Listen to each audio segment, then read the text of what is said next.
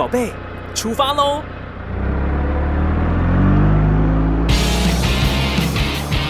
亲子加油站，帮您加满教养正能量。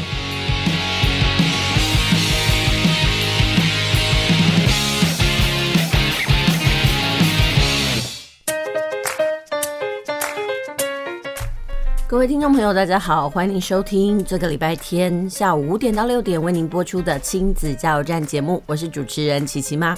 时间过得很快哦，这短转眼之间呢，这个暑假呢已经到了这个七月底，在一个礼拜呢，这个我们就要进入这个八月份了。那最近呢，不知道听众朋友呢，有没有感觉到这种旅游的气氛是慢慢在复苏呢？我相信呢，很多人如果你是有脸书的话，你都可以在脸书上面啊看到这个自己朋友的这个出游文。呃，其实就是暑假期间，前阵子呢，就是因为停班停课的关系啊，其实也不是停课，就是停呃就停班的关系哦。那很多小孩都在家学习啊，那好不容易呢，现在疫情比较趋缓了。呃，家家户户呢，可能就 倾巢而出哦，就想办法要出去旅游。所以呢，其实，在琪琪妈自己的这个脸书上面，我就可以看到自己的同事啦，嗯、呃，不是去花东啦，嗯、那不然呢，就是去这个中部游玩，反正就是想办法呢，都一定要出游踏青解解闷。所以很多地方呢，开始慢慢出现了这个出游的人潮哦。那不知道听众朋友呢，你有没有这样子的计划？那另外呢，这个交通部观光局呢，它也有推出这个悠游国旅的补助方案哦。其实从七月中开始就开始实施了。那这样的补助方案呢，是限制在这个周日到周四。不知道听众朋友呢，你上传了没有？它其实有分成是这个团体啦，还有个人的部分。那我觉得个人的部分呢，如果说这个疫苗已经打满三剂的话哦，呃，其实还蛮值得申请的。因为呢，在这个个别旅游的部分呢，就是只要那个到这个呃交通部的这个网站呢去申请这个国旅补助啊，呃，就可以参加，就一个房间呢最高折八百元。然后呢，如果还有那个接种三剂疫苗的话，可以加码五百哦，所以最高可以折抵到一千三。说真的，现在在台湾旅游哦，房价真的是蛮贵的。那如果一个人呢，能够有一千三的这个折抵补助呢，其实也是不无小补啦。呃，虽然每个身份证字号限用一次，但是我觉得手续还蛮简便的。其实大家只要有这个，嗯、智慧型手机，然后把自己的这个疫苗卡啦，还有这个健保卡或者是身份证上传呢，就可以去登记了。我觉得还蛮方便的。如果说你在这段时间呢，有规划要带孩子出去玩啊，或者是举家想要出游一下，我觉得，嗯，这都是不错的选择啊，就提供给这个听众朋友。好啦，那今天的节目呢，要跟大家聊些什么？呃，今天呢，其实就是要请孩子呢上来我们的节目，跟大家聊一聊，在七月份的暑假生活呢，他们到底怎么度过？还有。对于孩子来讲，他们理想的暑假是什么呢？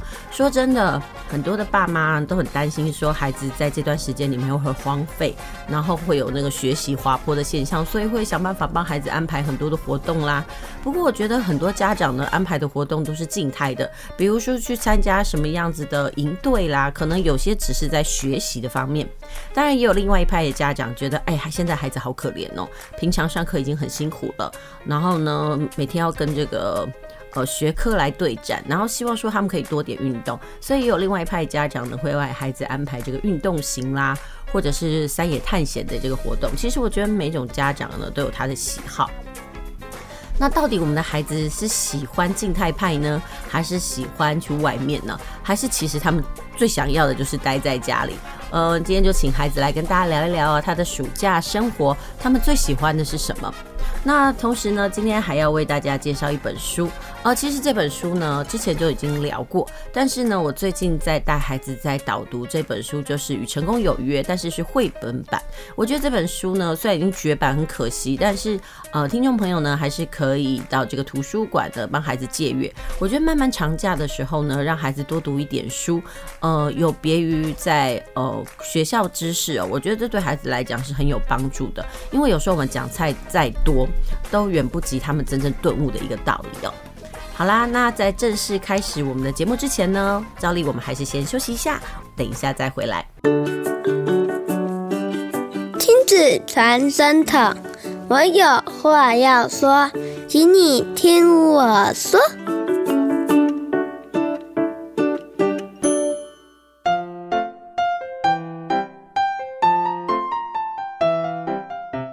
朋友，大家好，欢迎收听这个礼拜的亲子加油站节目，我是主持人琪琪妈。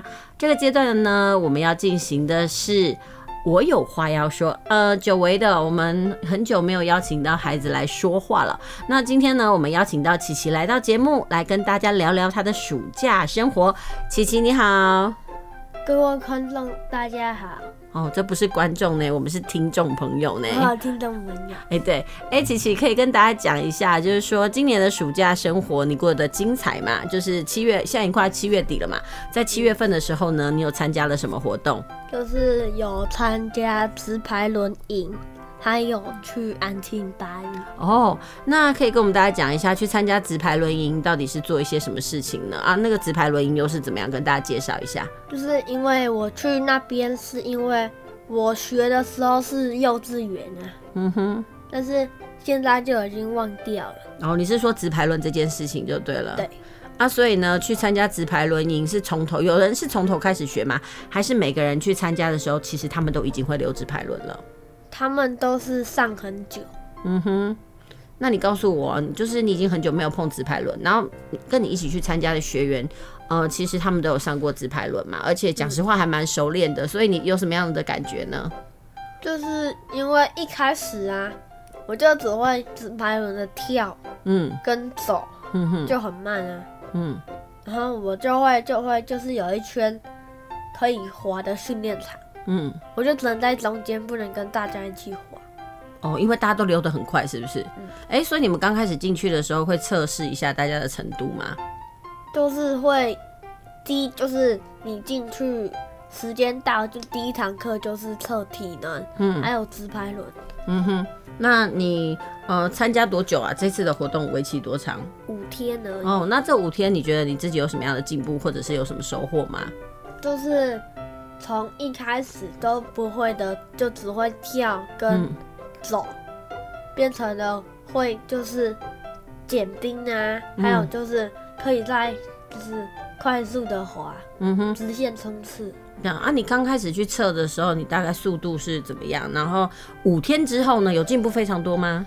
一开始一开始是一百零八秒，哦，一圈一百零八秒是不是？一一百零八秒点十五，嗯哼，但是。后来变成二十几秒。嗯，那大家同学的程度都如何？最后，同学们一开始都是也是二十几秒，然后变成十几秒。嗯哼，反正可是你进步最多，对不对？嗯，因为从一百多秒，哎、欸，你刚刚开始溜的时候是会怕，是不是？不是，是因为太久没溜，找不到溜的感觉。哦，那找回溜的感觉，现在还记得吗？还记得。啊、嗯，那溜起来的感觉如何？就很快呀。嗯，就是有风吹在自己脸上很舒服。嗯哼，那刚开始要去溜的时候呢，有没有担心说啊，同学都会了，我都不会？会啊。嗯哼，那时候是什么心情啊？嗯，就是觉得，就是就是说，大家都溜那么快，嗯、然后我溜那么慢，会不会影响别人进度？嗯哼，啊，所以你怎么去克服这件事情？就是教练就一直在旁边说服我。哦，怎么说服你？就是说别怕，没关系，就溜完就好。啊，啊，中间过程会跌倒吗？还是会遇到什么样的困难？没有跌倒，嗯哼，就走走一圈，嗯哼。那你什么时候才发现，哎、欸，自己敢放胆去溜，然后享受那种风吹到脸上的那种速度感？就是我那个时候还在练习呀，嗯，然后我就就是因为我已经可以在外圈了，嗯哼，就但是速度还没有比人家快，还是有点慢。嗯啊！但是我就看人家，嗯，他就是看到他们的动作，嗯哼，我就学他们，就是就发现会溜了。然后，所以那种感觉如何？呃，就是就是很有成就感，因为一开始就不会溜，只会就就不会溜，只会跳还要走，嗯哼，啊你就突然会溜，嗯，就真的就很有成就感，就是一种学会的那个感觉，对不对？嗯。好，那那个在溜直排轮的过程当中，你觉得说，如果平常自己在家里练，跟去参加这个直排轮营哦，有这个教练教，你觉得差别是什么？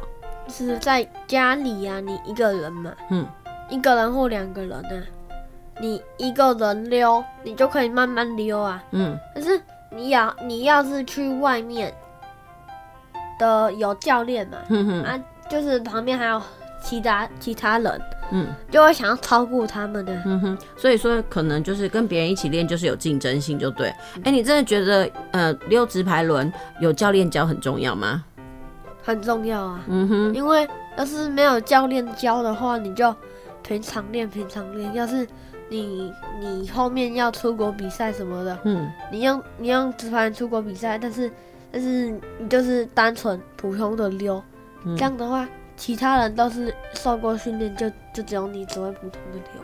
那可是这种时候不是每一个人去溜直排轮都要参加那个出国比赛的、啊，反正你就是觉得说，哎、欸，有去参加这种直排轮营啊，今天这样这个一个礼拜，你觉得还蛮有意思的，就对了。嗯，哎、欸，可是呃，你今这次的暑假除了是去这个。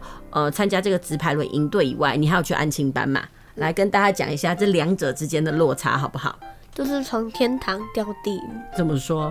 就是因为就是上一个礼拜你还在溜直排轮，嗯，还在开心的玩，嗯，但是突然六日结束后，嗯，突然就想说我还想要去溜直排轮，但是就是突然要就是一起床就要叫。就被妈妈、爸爸跟妈妈叫去补习班上课，嗯，就是很不开心。为什么？因为还想要继续去去跟人家那个溜直排轮啊、嗯、啊，但是就是就是突然要被抓去补习班，那感觉有什么差别？这两个就是你刚刚讲的天堂到地狱，是不是？对。为什么到补习班这么不开心？你还是放暑假啊？虽然放暑假没错，但是。我们的我们小孩子的暑假是在家在宅在家里玩玩手机、电动那些的。所以哦，嗯，对你来说，呃，小孩子的暑假应该是宅在家才是你们的想法，是不是？嗯，不喜欢去安亲班，为什么？可是安亲班也有户外教学啊。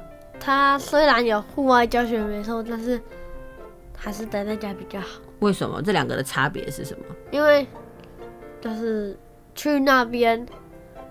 你去那边，你还要写进度，写暑假的作业，还要写一些评量。嗯哼，对啊，就是很多。你就觉得说课业压力并没有减少，不像你想象中的那个暑假生活就对了。嗯，那可以跟大家聊一下，总有户外教学嘛？那户外教学，你这次去了哪些地方？那到底玩了些什么？有什么不一样的经历吗？我们去了游博馆。嗯哼，就是去那边有一些什么可以。画一些海洋生物的图啊，嗯哼，还有盖印章，嗯哼，还有楼下还可以就是喝饮料那些的，嗯哼。那、啊、你觉得油婆馆这个地方，你会推荐其他小朋友去吗？呃，怕无聊的，尽量不要去。啊 哈，啊，它里面到底有什么样有意思的地方呢？就是有一个很像是一个。就是之前药局旁边不是都会有一个很像玩具的那个东西，摇一摇的那个东西，扭蛋机吗？不是，是那个就是好像有一个车的造型，它就前后前后，它投币的那个。嘿，然后就是去那边好像也有那个。嗯，啊，听说去那边的话可以做自己专属的邮票，对不对？嗯。哦，那你在那边有设计自己的邮票吗？还有人说，其实邮博馆有那个很互动的那个游戏啊，大家都在排队抢的，那是什么东西？那个就是刚刚说的那个摩托车。哦，就是摩托车就对了。你刚刚有没有讲到摩托车？你刚刚只有讲到药局的那个部分啊。因为就是突然想不起来。哦，原来就是摩托车的部分。你是觉得游博馆最有好玩的就是那个互动的那个部分？嗯，那要是喜欢画画的话。还有就是可以画那个图，你也可以去那边玩。哎、欸，那你去游博馆有学到什么样不一样的知识吗？就是可以了解海洋生物的那个栖息，还有那个，还有那邮票的历史呢？有看到一些吗？还是你只是走马看花？你去油博馆都不专心？没有，就是去那边好像有看到一张邮票，嗯，卖掉可以卖一千多万。哦，所以邮票其实久一点的老邮票是很有价值的，对不对？这个东西有颠覆你的想象哈。我他那个那个告诉我们的那个领导人，嗯、然后我就想，我就在心里想说。我回家一定要赶快赶快赶快问阿公跟阿妈说有没有那个邮票，有没有？这样的话就可以发家致富了。你就觉得说家里看看有没有古董邮票，对不对？对。好，这个是你去那个邮博馆的收获。好啦，这就是你的暑假生活。那你对暑假生活还有什么期待吗？就是希望还可以再过一次。什么样的生活？宅在家，去自拍轮，嗯，那种那种就是好玩的生活，不要不要像是直接一直去那个。安亲班，嗯，我想很多小孩呢，可能在暑假的时候呢，他们都不想要一直待在安亲班，因为他们觉得待在安亲班好像没有过暑假的感觉。对孩子来讲呢，可能到户外去动一动啦，跑一跑啦，参加一些运动型的活动，才是他们喜欢的暑假生活。不知道爸爸妈妈，你们到底为自己的孩子准备了什么样子，或者是规划了怎么样的暑期活动呢？那希望今天琪琪的分享呢，可以让你了解一下小孩的心声。呃，当因为接下来就是八月份了嘛，或者你还没有。帮你的孩子规划这些暑期活动的时候呢，可以透过孩子的心声呢，然后开始思考一下，到底什么样子的活动才是小孩子最喜欢的。哎、欸，琪琪，如果再问你一次啊，如果八月份可以让你自己规划的话，你想要规划怎么样的暑期活动呢？你想要参加哪些活动？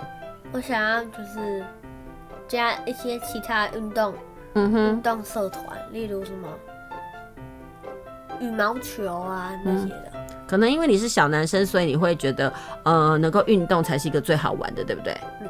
那讲实话呢，今年的八月份，你即将要去参加那种，呃，盖房子啦，还有溯溪的活动，你有很期待吗？呃，没有。为什么？因为就是没有没有办法回家。要是那边好玩的话，想、哦、就是就是会想要一直留在那边。嗯。但是那边还好的话，我会我会就是。打电话回打电话回家说爸爸来接我，可是因为你还没有参加嘛，所以还不知道状况怎么样嘛，对不对？对。所以啊，不管怎么样，不管他参加什么活动，我们先抱持着期待的心情，也许感觉会比较好，好不好？嗯、好，OK。那我们先休息一下，我们等一下再回来。大家来读册，囡仔要学习，爸母嘛爱做回来。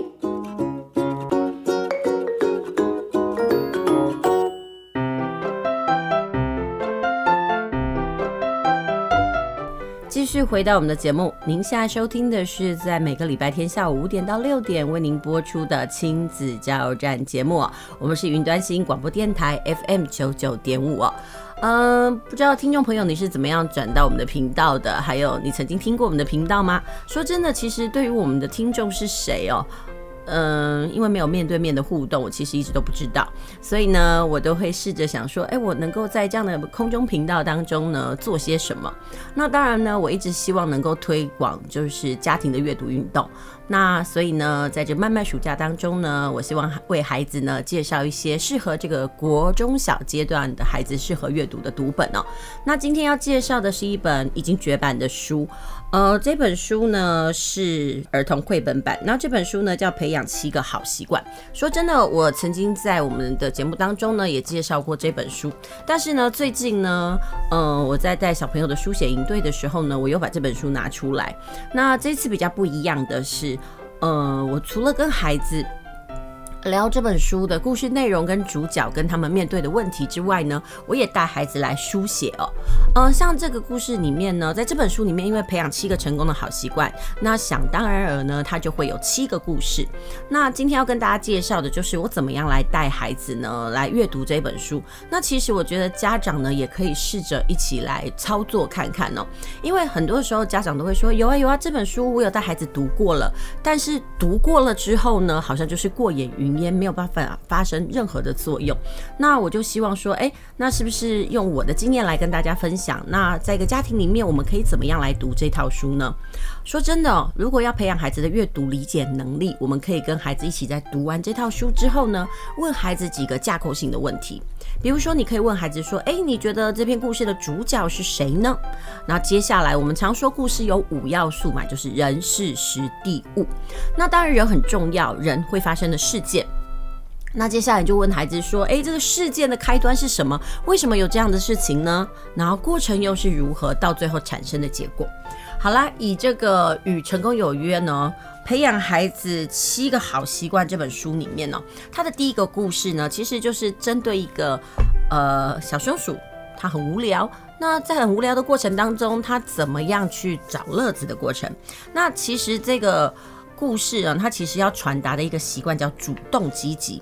那我就会问小朋友说：“诶，在这个故事里面呢，到底是谁发生了什么事？”好啦，那我就会用空格的方式让孩子来填哦，谁他怎么了？接下来他怎么去处理？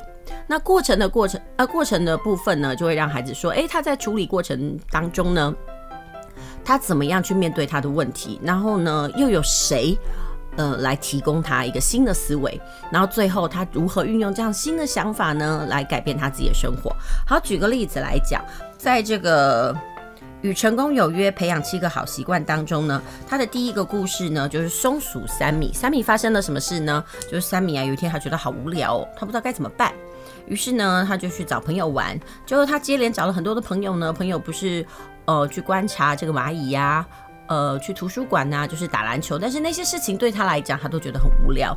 最终呢，他找到了一个朋友，诶，就这个朋友呢，呃，已经生病了。然后刚好这时候就出现一个很睿智的角色，就是朋友的奶奶就告诉他说：“你如果觉得很无聊的话，无聊这应该是你自己的事情，你要为你自己的行为负责。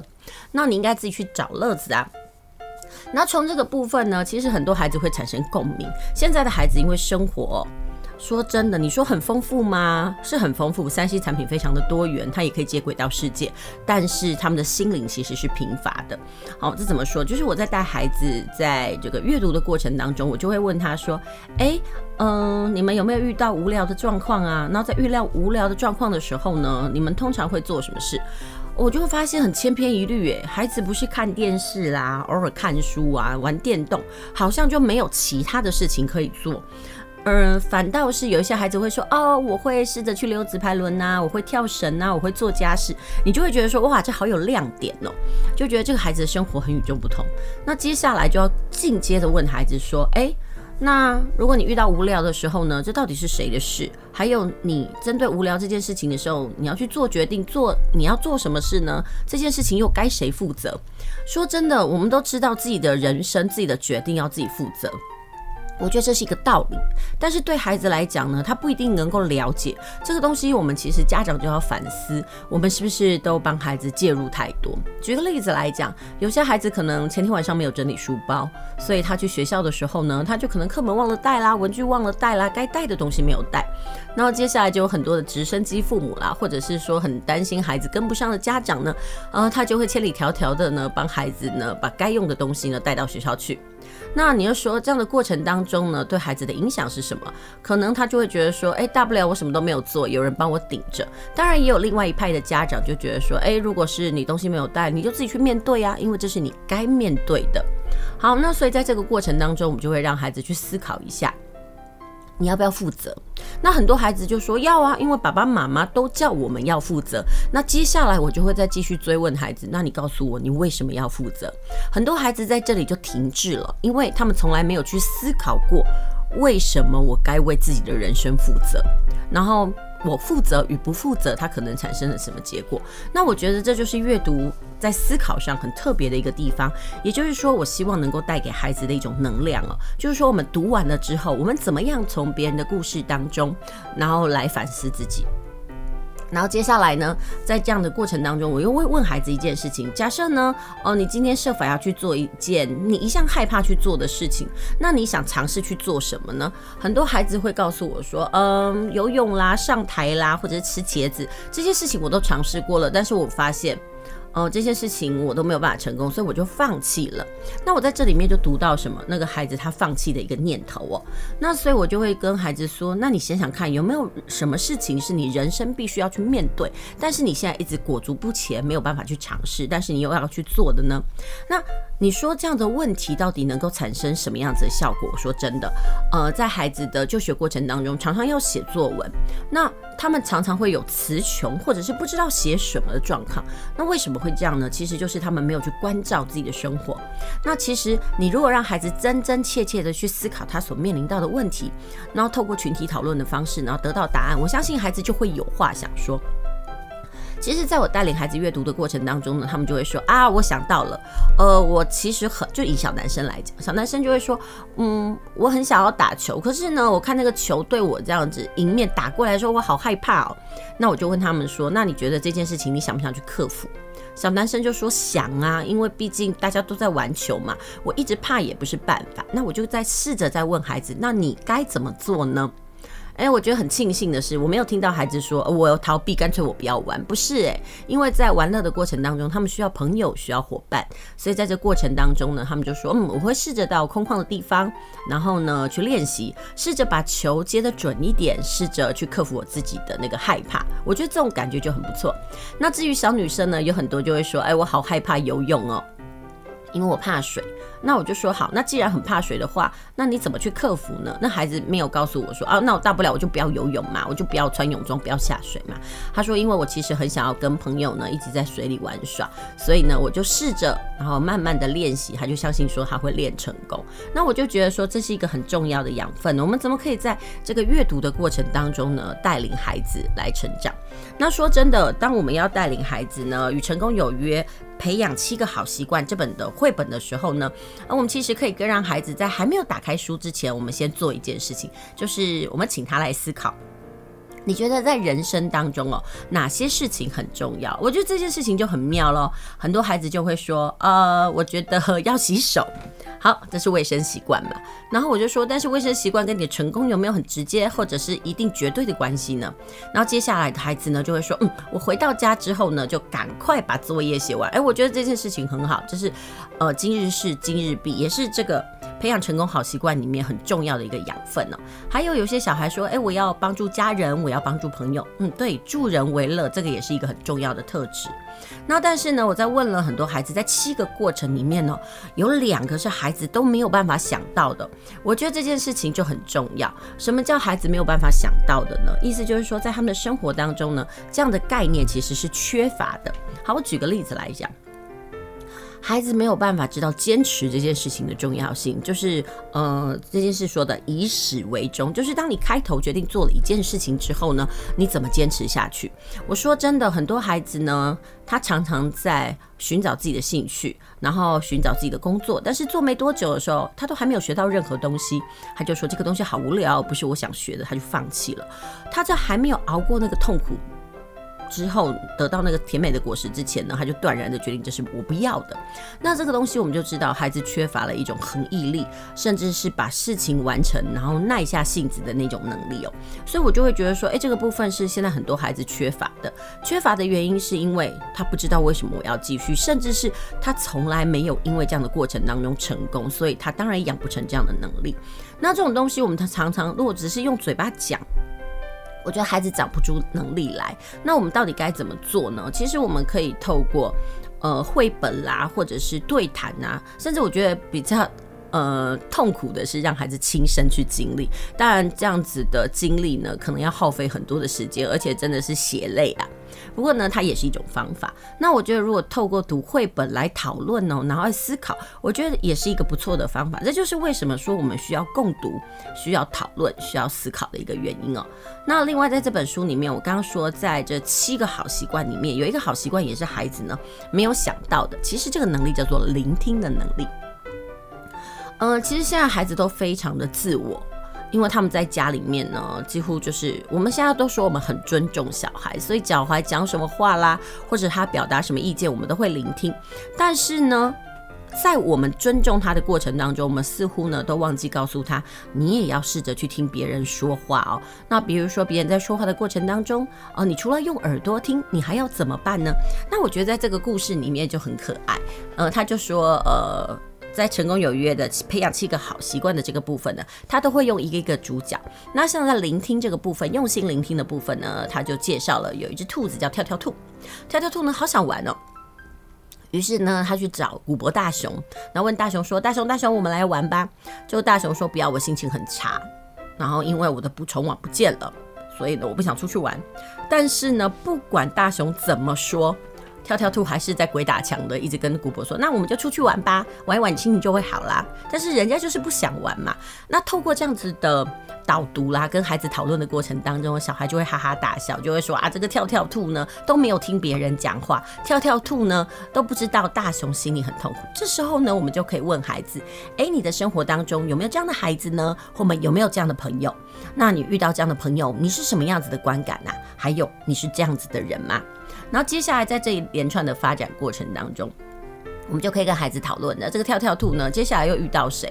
那当然，在每则故事里面都会有一个智慧的人物出现啊。那这智慧的人物呢，就会点破这个主角的盲点。就像在这个我刚刚讲过的，需要培养聆听这能力部分呢，就出现了一个兔子，他就会跟他讲说：“哎，你怎么遇到了朋友，然后你都读不懂他们在讲什么呢？”但是这个兔子呢，他都先不讲道理，他就告诉。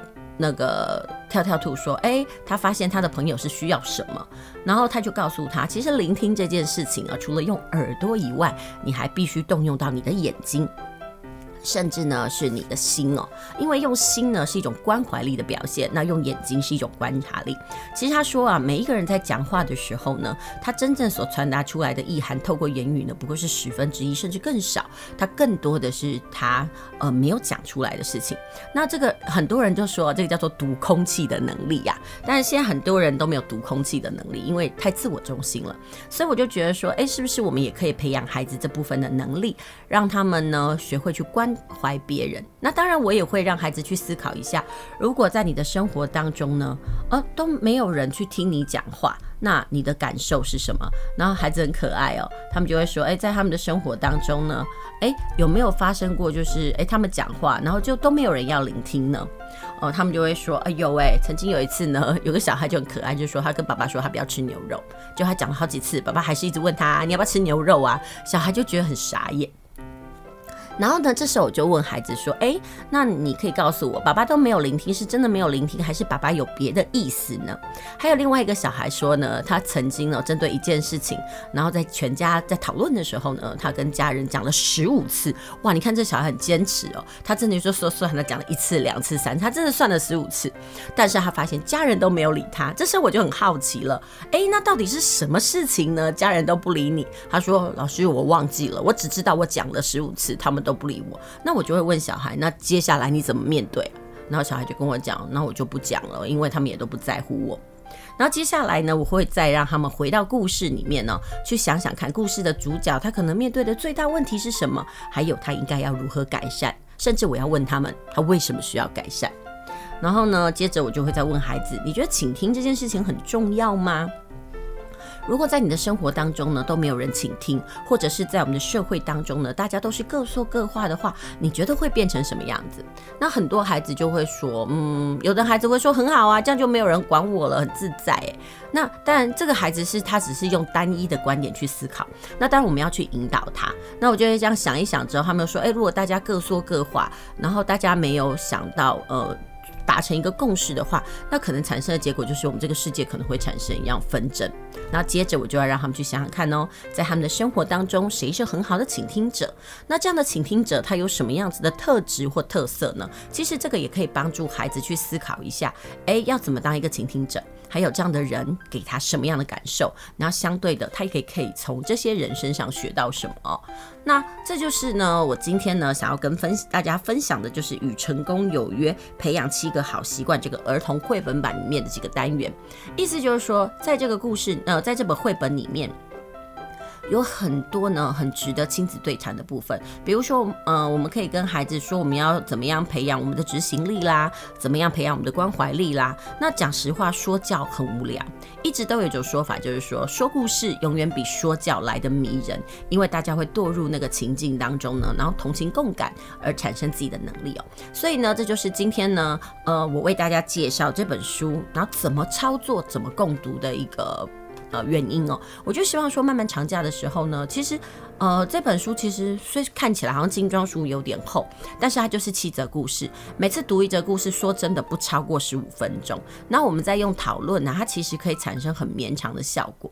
当然，有些家长呢，就是呃可能会觉得怕怕孩子觉得很烦啊，可能就点到为止。但是我觉得我们可以带着疑问的态度来问孩子，我相信呢，也许可以呃挖出很多孩子心里的话跟观点。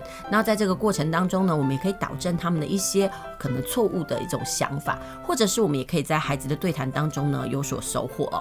好啦，这就是今天呢要为大家介绍的这一本书，就是《与成功有约：培养七个好习惯》哦。那这一本书呢，之前是这个格林文创所出的。那说真的，现在目前要看这本书呢，只能去图书馆预约。但如果你有幸在旧书摊呢看到这本书，我真的觉得是该把它买下来，因为。成功其实就是好习惯的累积啦。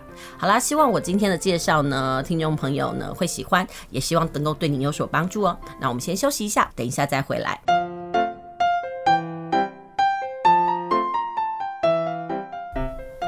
继续回到我们的节目，您现在收听的是在每个礼拜天的下午五点到六点，在空中陪您度过一个小时的亲子加油站呢。我是主持人琪琪妈。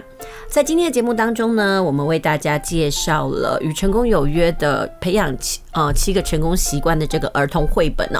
那不过讲实话，这本绘本我们之前就提过，只是今天呢，呃，是用比较不同的方式呢来告诉所有的听众朋友，就是说家里如果有国小阶段的孩子，我们可以怎么样用讨论的方式来读这本书，因为在这个培养孩子七个成功的好习惯当中呢，包含了聆听啦、执行力呀、啊，呃，或者是这个计划力，其实有七大部分。那我们今天呢提到的呢，就是跟孩子说，哎，你到底该怎么样有计划力？还有就是说，无聊的时候呢，哎，这个部分就可以跟孩子说，谈谈负责这件事情哦。其实，在这本书里面有很多的桥段，可以透过讨论，然后来奠定孩子一些呃很正确的一个习惯，因为他们说好的习惯会带来成功。那接下来呢，要为大家介绍什么呢？呃，其实我一直都觉得，慢慢的长假是孩子呢阅读课外读物最好的时间，因为平常的时候呢，可能都是在看呃一些学科的书籍，那孩子真的没有什么时间。可以来看课外书籍。那今天呢，想要为大家介绍的一本书叫做《风云人物》哦，它其实有三本。那这套书的名称就叫《风云人物：一百位名人的召集令》。那这本书呢，呃，它是这个幼狮文化出版的，目前其实还是买得到啦。嗯，那这本书目前呢还是有这个特价哦，不过只有到这个七月底为止哦，所以大家可能要把握机会。那为什么我会介绍这本书呢？哦，举个例子来讲，呃，这本书的第一套呢，《风云人物》里面呢，因为就是它总共一百位嘛，然后分散在三本书里面，所以大概一本书里面介绍的人物呢就有三十几个。那在第一本里面呢，他提到的呢，主要就是十四位的名臣武将哦，还有二十一位发明家跟开拓者的故事。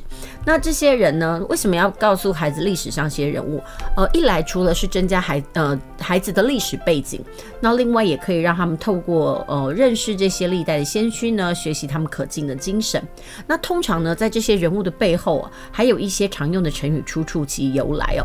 那其实对孩子在文学上面呢，可以说是非常的有帮助。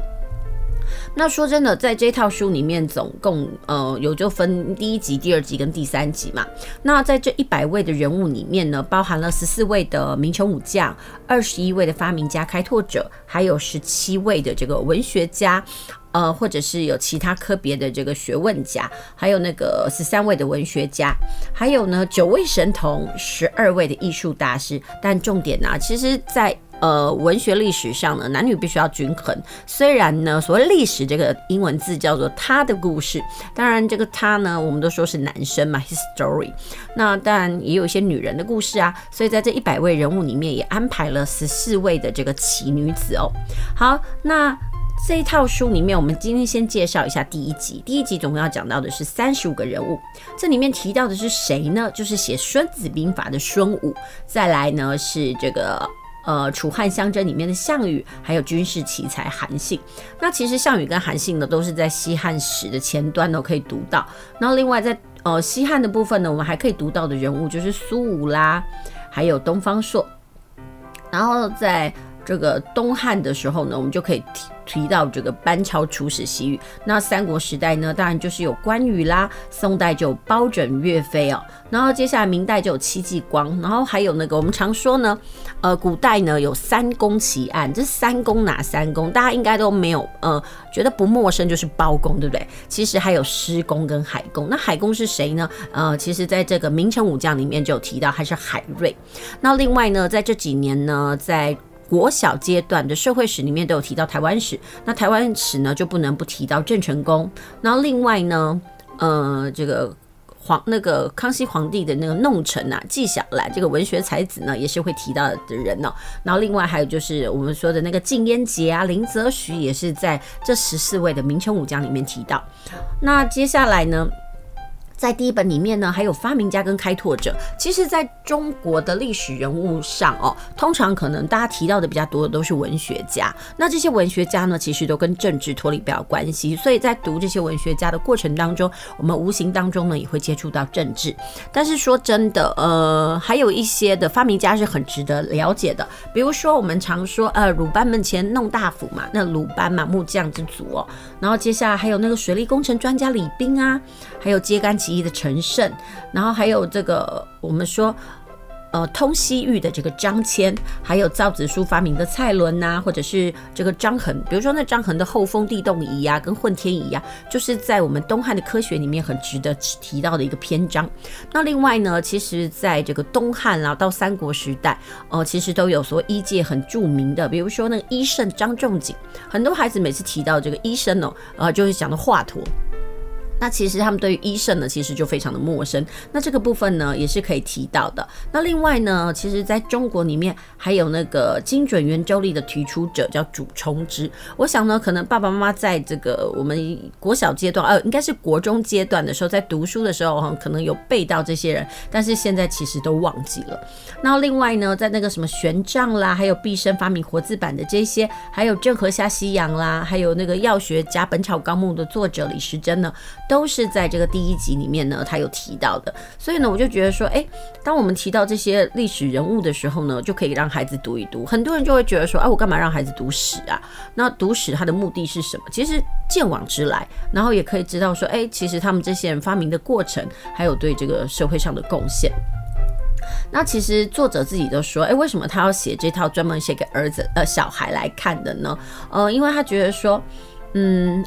这个历这些历史人物呢，可以让孩子照顺序读下来，这样对中国的历史跟朝代有一个比较清楚的时间概念。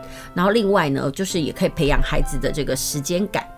那因为呢，为什么说在这这两套书哦？你看这三本书里面的前两套要特别来介绍帝王和名将，那是因为政治是所有一切的基础嘛。因为自古以来，大多数的老百姓都不是什么政治狂热分子啊，不然就是对这个政治很冷感。但这个政治呢，就是众人之事嘛，它其实会影响我们方方面面的生活，甚至决定我们生活的走向哦。那所以呢，在封建制度下，最重要的人物当然是帝王，再来就是名相。所以呢，必须了解他们的事情哦，孩子对于这些呃历史的事件呢，才会那个有所感触。那这套书呢，其实我觉得还不错，就是他介绍的这些人物呢，都是从正面的角度呃去挑选跟描述的。那其实很多时候让孩子在写文章的时候都会说，哎，有哪些人呢是你敬仰的？那当然。我们不会希望孩子每次都写一些老掉牙的人物嘛，但是如果说他在读这些故事的过程当中，读到一些让他觉得心里有激动，或者是觉得还不错的部分，我觉得，呃，孩子在书写起来就可能会比别人精彩很多。然后呢，一定会透过读这样子的小故事呢，打从心里的，呃，对这些风云人物感到致敬。因为就像这本书提到的啊，那个风云人物。一百位嘛，那孩子在读的过程当中，他就会知道说，哎，为什么呃，在漫漫的历史长河里面呢，这些人呢是被挑选出来的？那我觉得孩子在读的过程呢，就会觉得非常的有兴味。所以呢，这也是今天呢，我想要推荐给大家，呃，特别是说，在这个慢慢的这个暑假期间，孩子如果可以增加一些史料的阅读的话，特别是嗯。